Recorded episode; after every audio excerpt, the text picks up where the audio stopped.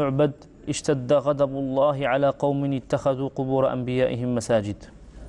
اشتد غضب الله على قوم اتخذوا قبور أنبيائهم مساجد. نعوذ بالله مما يكون سببا في اشتداد غضب الله.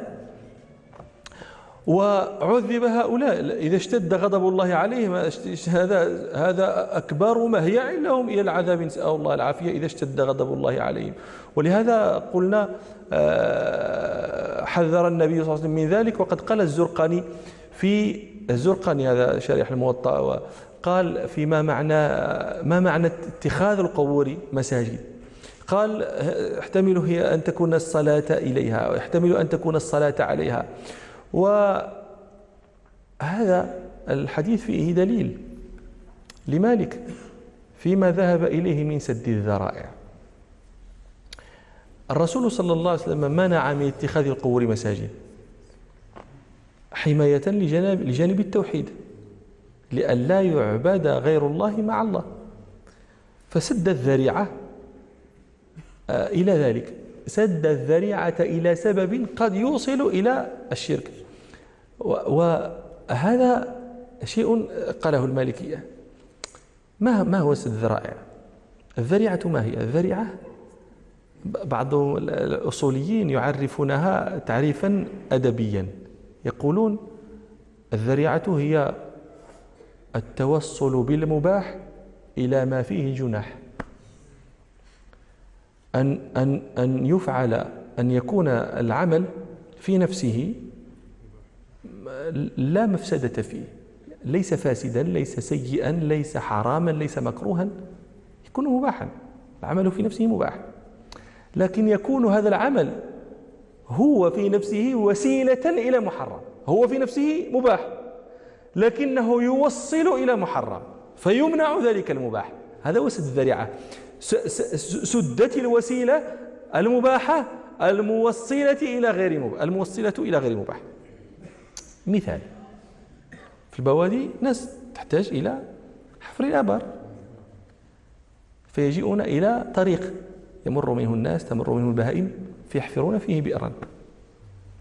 حفر البئر في نفسه مباح.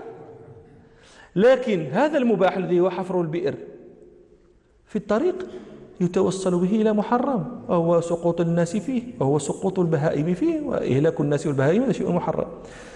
الفعل في نفسه مباح لكن يتوصل به إلى محرم فسد الذريعة ومنع من ذلك المباح فيقال حفر البئر هنا حرام. لماذا؟ سدا للذريعة. الذريعة عندنا عند العلماء ثلاثة أقسام. قسم معتبر إجماعا وقسم ملغى إجماعا وقسم وقع فيه الخلاف هو الذي يذهب إليه المالكية وغيرهم يخالفهم فيه.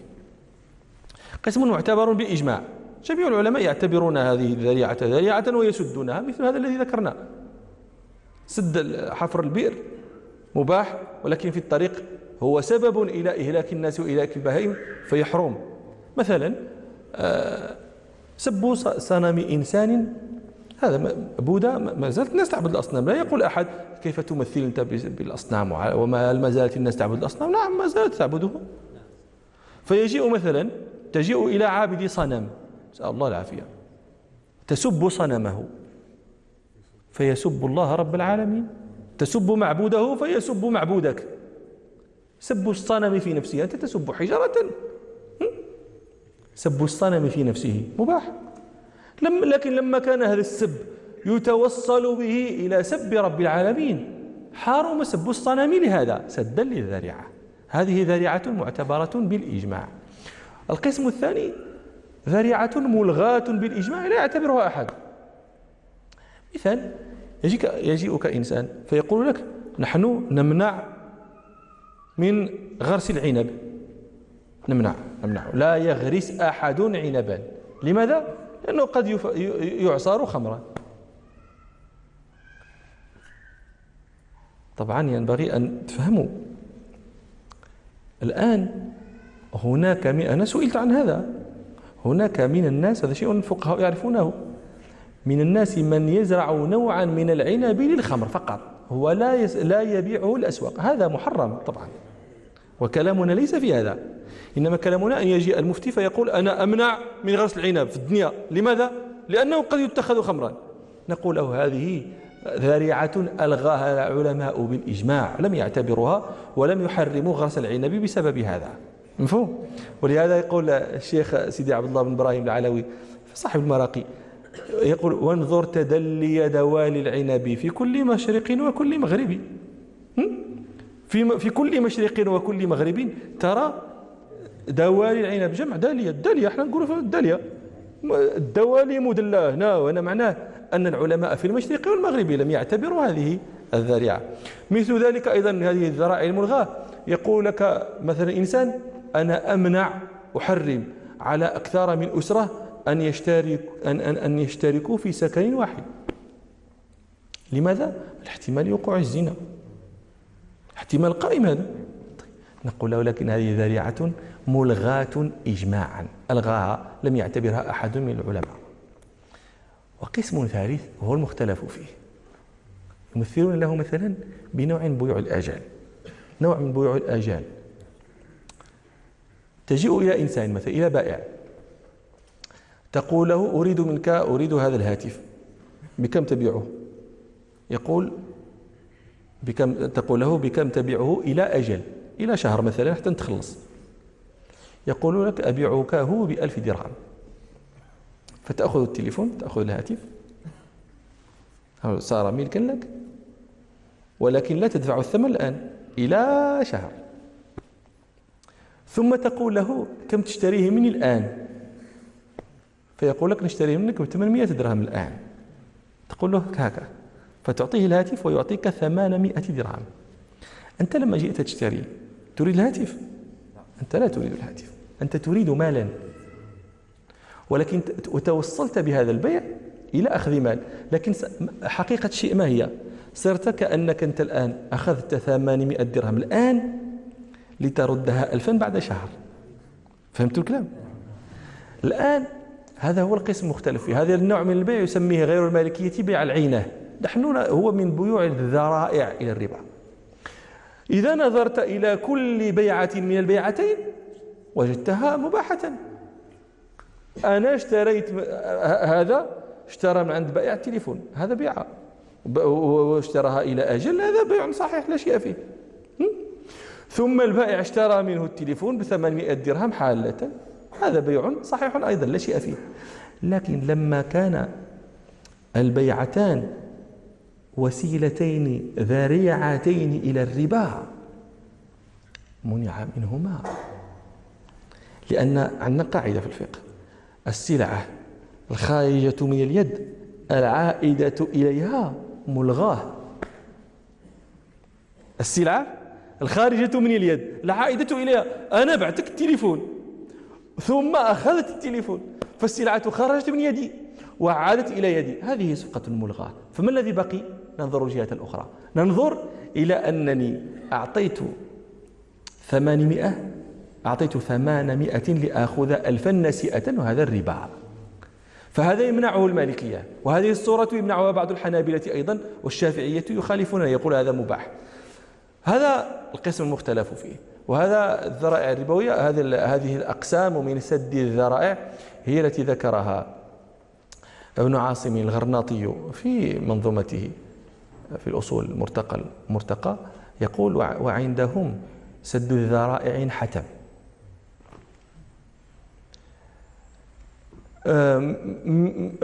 كمثل الامتناع من سب الصنم. هذا نحتم إجماعا. وبعضها لم يعتبر كالحجر من اغتراس الكرم خوف الخمر. هذا لم يعتبر. وقسمها الثالث عند مالك معتبر لديه في المسالك كمثل دعوى الدم دون المال في رأيه والبيع للآجال نعم. قال عبيد الله بن يحيى رحمه الله وحدثني عن مالك عن ابن شهاب عن محمود بن الربيع الأنصاري أن عتبان بن مالك رضي الله عنه كان يؤم قومه وهو أعمى وأنه قال, وأنه قال لرسول الله صلى الله عليه وسلم إنها تكون الظلمة والمطر والسيل وأنا رجل ضرير البصر فصل يا رسول الله في بيتي مكانا أتخذه مصلى. فجاءه رسول الله صلى الله عليه وسلم فقال أين تحب أن أصلي؟ فأشار له إلى مكان من البيت فصلى فيه رسول الله صلى الله عليه وسلم. قال عبيد الله رحمه الله حدثني عن مالك عن ابن شهاب توفى سنة 24 ومئة عن عن محمود بن الربيع الأنصاري. كلكم عندك عندكم محمود بن الربيع. ماذا عندك؟ محمود بن لبيد. وأنت؟ بن لبيد. والسارد سمعتموه يقرأ بن الربيع. انظروا. رواية يحيى. بن شهاب عن محمود بن لبيد الأنصار. هذه هي رواية يحيى. لكن قد تجدون في كثير من النسخ عن محمود بن الربيع. رواية يحيى التي ندرس هي محمود بن لبيد. لكنها غلط. مفهوم؟ رواية يحيى غلط يحيى بن يحيى الليثي غالطة في قوله محمود بن لبيد. الصواب هو محمود بن الربيع. هذا هو الصواب. يحيى خالفه سائر رواة الموطأ وكل رواة هذا الحديث كلهم يقول محمود بن الربيع لكن ماذا قال يحيى؟ ماذا قال يحيى؟ قال محمود بن لبيد فيجب أن يبقى تبقى رواية يحيى على الخطأ.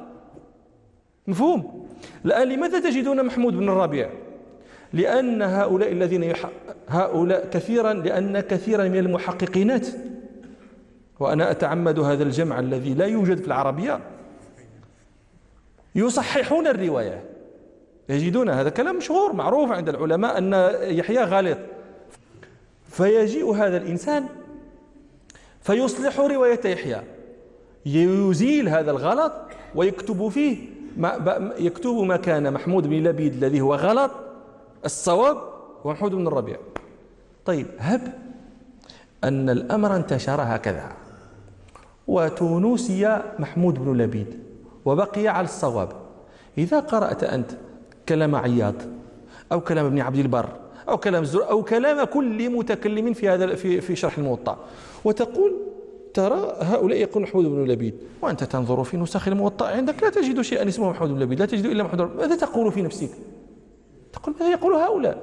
هؤلاء يتجنون على يحيى إنما يحيى رواه على الصواب. وإنما الفظاعة والشناعة والغلط والمصيبة وقعت لنا من هؤلاء المحققينات لا ينبغي أن يتصرف في كتاب الكاتب. أرويه هكذا أنت ترويه. أنت تروي رواية يحيى إذا قلت ابن مالك عن ابن شهاب عن محمود بن الربيع هذه ليست رواية يحيى تقول قال يحيى بن يحيى وحدثني عن مالك عن ابن شهاب. عن محمود بن الربيع أنت تكذب على يحيى بن يحيى؟ يحيى بن يحيى ما قرأ هكذا ولا روى هكذا. أنت تك... عندما تقول قال يحيى بن يحيى كذا أنت تكذب يحيى, يحيى بن يحيى يقول محمود بن لبيد. فيجب أن تبقيها وهذا داء. نسأل الله العافية منه. تقرأ كتابا وجدت فيه غلطا. وأنت من أنت؟ بعد أنت أنت أولا مؤهل لأن يصحح الغلط وينظر في كلام العلماء. تكتبه في الحاشية. وهذا هذا هذا شيء كانوا يوصون به. أنا ذكرت لكم مرة. ومن رأى خللا في من تذبت له أن يصلح الخلل إذا تيقنه جنبا. جنبا. لا تصلح كلامي أنا لا تصلح المتن. أصل إذا تيقنته أصلح في الجنب. خلي كلامي أنا. لأنه ما تعرف كلامي يكون صحيح وكلامك أنت هو اللي غلط. فهذا يعني ما ما لا يصلح للمحقق أن أن يجيء ويزيل يغير كلام كلام صاحب الرواية. ولا سيما هنا لأنك أنت تحقق رواية يحيى. المفروض أن أن أن تترك أغلاط يحيى لأنها مقصودة عند العلماء الآن. عندما يقول لك رواية يحيى فيها كذا وفيها كذا جيت تصلحها. أما ما يعني هذا الشيء أنت وقعت عليه أنت ما فطن له أحد ممن تقدمك وكانوا أحرص على إزالة الخطأ منه. ولكن عندهم شيء اسمه ثقة في النقل. باش إلا قال هذه رواية يحيى؟ نعم رواية يحيى بعجرها وبجرها. ثم بعد ذلك نصلح في الحواشي. إذا رواية يحيى مالك عن ابن شهاب عن محمود بن لبيد الأنصاري. هذه هي رواية يحيى. لكن يحيى بن يحيى غالط فيها. والصواب محمود بن الربيع. هل نكتب هذا الصواب؟ نكتبه. لا نكتبه في الموطأ نكتبه في الحواشي نكتبه في كتبنا. أما أن نخرج الموطأ ونطبعه ونزيل محمود بن لبيد ونضع محمود بن الربيع هذا لا ليس لنا. هذا اكتب كتابك أنت دير موطأ فلان الفلتاني ودير اللي بغيتي. أما موطأ المالك برواية يحيى خصو يبقى قال عياض رحمه الله محمود بن لبيد كذا قال يحيى. هذه رواية يحيى وخالفه سائر رواة الموطأ وسائر الناس. كلهم يقول محمود بن ربيع وهو الصواب. ثم قال عياض ووجدت معلقا عن ابن وضاح. ابن وضاح القرطبي هذا أحد أئمة المالكية أحد المحدثين قال وجدت معلقا عن ابن وضاح أنه قال يقال هو محمود بن ربيع بن لبيد. فقائل هذا يريد أن ينفي الخطأ عن يحيى الليثي. لأنك إذا قلت محمود بن لبيد آه، المرء ينسب إلى جده. النبي صلى الله عليه وسلم يقول أنا ابن عبد المطلب. النبي لا كذبا فانتسب إلى جده. فسواء أقيل محمود بن ربيع أو محمود بن لبيد فكل صواب لأنه مرة نسب إلى أبيه ومرة نسب إلى جده. هكذا وجد القاضي عياض معلقا عن ابن وضاح ليس من قوله هو ولكن قال يقال. وهذا الذي علق عن ابن وضاح قاله ابن خزيمة أيضا. إمام الأئمة ابن خزيمة رحمه الله قال هو محمود بن ربيع بن لبيد. لكن يشكل على هذا أن أحدا من النسابين لم يذكر في نسب محمود بن الربيع لبيدا ما ذكروه أصلا. وقال ابن حجر استبعد ابن حجر قاله وذكر ابن حجر وجه آخر الاستبعاد. قال ولا سيما.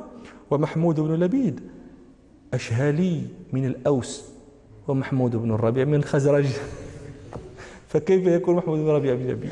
هذا لا يمكن نعم. ومحمود بن لبيد هذا الذي هو في رواية يحيى والذي هو غلط. هو محمود بن لبيد بن رافع بن بريء القيس.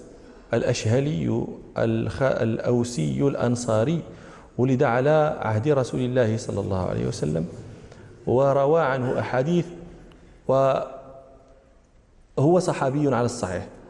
أثبت الصحبة له البخاري وغيره. لكن قال ابن أبي حاتم الرازي سألت أبي عنه فقال لا صحبة له. ومثل ذلك قال مسلم. لكن يعني ابن عبد البر قال في مسلم هنا كلاما. شديدا الحاصل أنه أن أن أن أنهم يستظهرون أنه صحابي.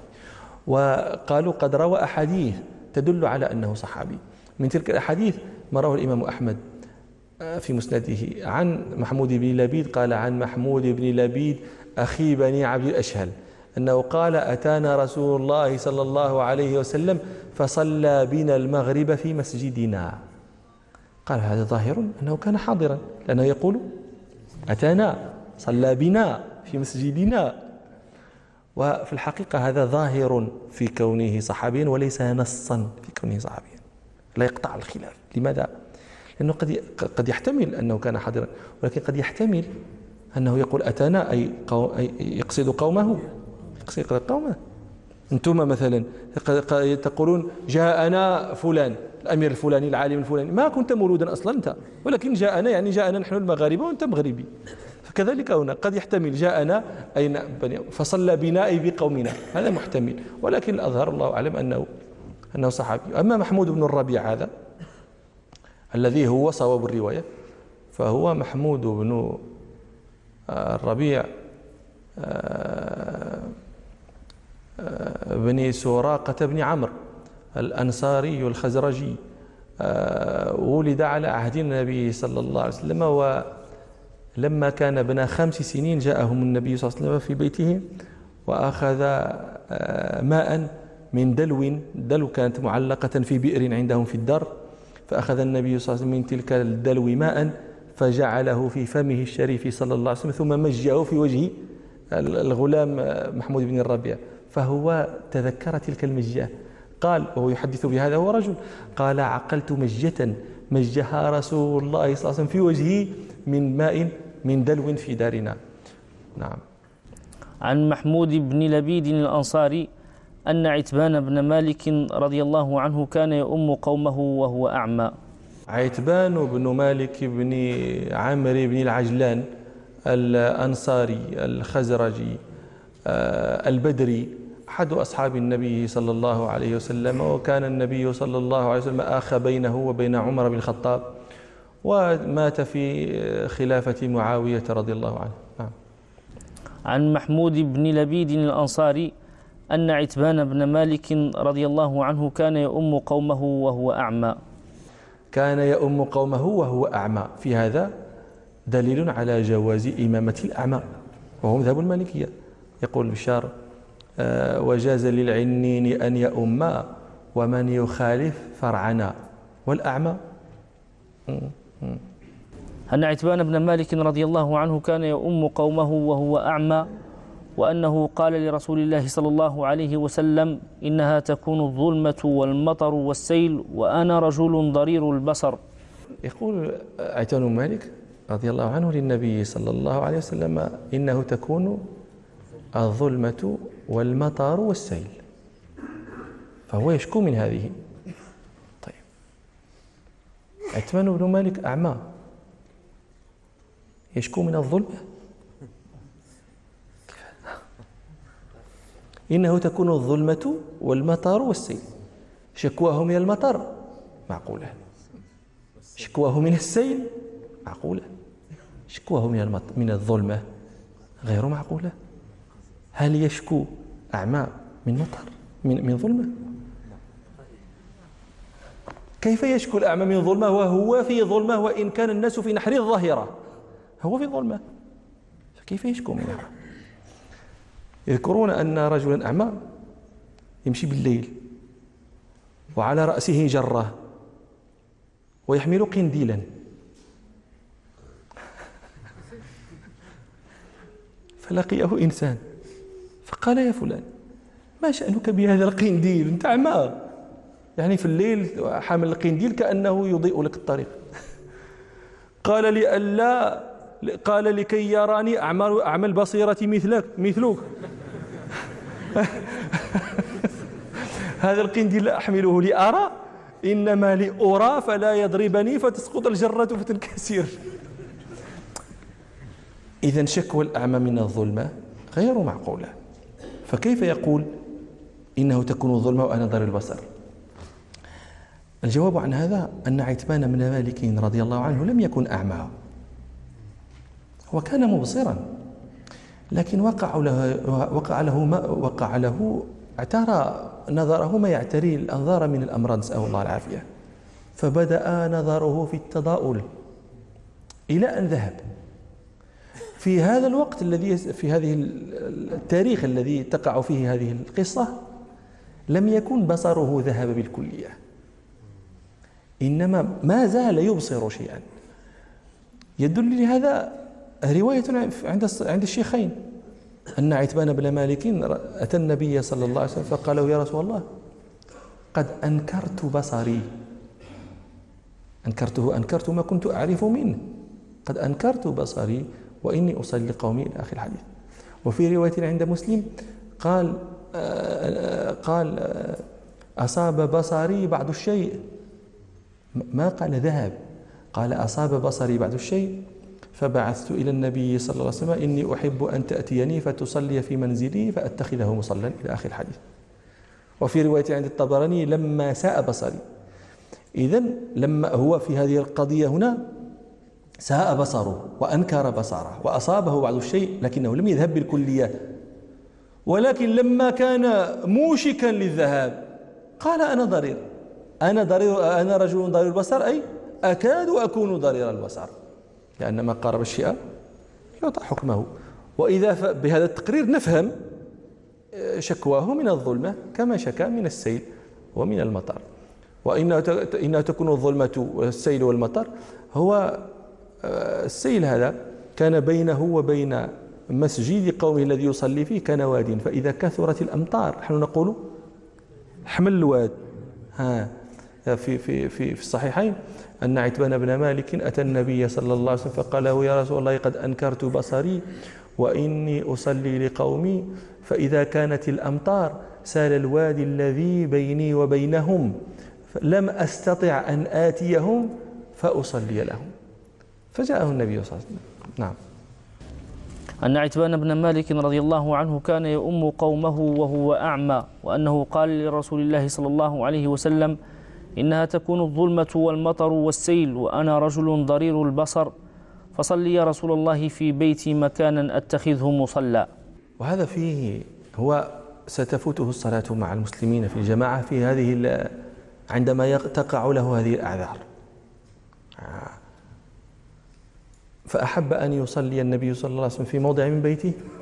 يتخذ ذلك الموضع الذي صلى فيه النبي صلى الله عليه وسلم يتخذه مصلى. لماذا؟ ألا يصلح أن يصلي في غيره من المواضع؟ بلى. جعلت لي الأرض مسجدا وطهورا. لكن تبركا بموضع قام عليه رسول الله صلى الله عليه وسلم ووطئه رسول الله صلى الله عليه وسلم. وفي هذا مشروعية التبرك بآثار النبي صلى الله عليه وسلم. وبالمواضع التي قام فيها ووطئ عليها ولعل مالكا رحمه الله. أخرج هذا الحديث بعد حديث آه، النهي عن اتخاذ قبره وثنا ليفرق بين المعنيين وأنه يجوز التبرك بآثاره صلى الله عليه وسلم إلا ما كان قد يتخذ وثنا يعبد كالشجرة فهذه فهذه فهذان معنيان. نعم. فجاءه رسول الله صلى الله عليه وسلم فقال أين تحب أن أصلي؟ في هذه الرواية في رواية الموطأ فجاءه النبي صلى الله عليه وسلم مفردا. لكن في رواية في في في في الصحيح جاءه فغدا أبو بكر معه صلى الله عليه وسلم. وفي رواية عند مسلم فجاء النبي صلى الله عليه وسلم ومن شاء الله من أصحابه. فقد يحتمل أن جاء النبي صلى الله عليه وسلم أولا أو قد واعد أبا بكر وجاء معا ثم لما دنيا من من البيت أو عند الدخول وجاء غيرهم فدخلوا جميعا. نعم. فأشار له إلى مكان من البيت فصلى فيه رسول الله صلى الله عليه وسلم. صلى رسول الله صلى الله عليه وسلم إماما. اتخذ العلماء هذا دليلا على جواز أن يصلي المزور إماما أن يصلي الزائر إماما بالمزور إذا رضي المزور بذلك. الأصل أن صاحب البيت هو إمام الناس. قال رسول الله صلى الله عليه وسلم في الحديث الصحيح ولا يؤمن الرجل الرجل في سلطانه. هذا الأصل أن الرجل لا يؤم الرجل في سلطانه في بيته. لكن إذا أذن ذو السلطان أن يؤم في سلطانه فهذا لا بأس به وهذا آه، لهذا الحديث وغيره. وإلى مجلس آخر إن شاء الله. سبحانك اللهم وبحمدك أشهد أن لا إله إلا أنت أستغفرك وأتوب إليك. الحمد لله رب العالمين.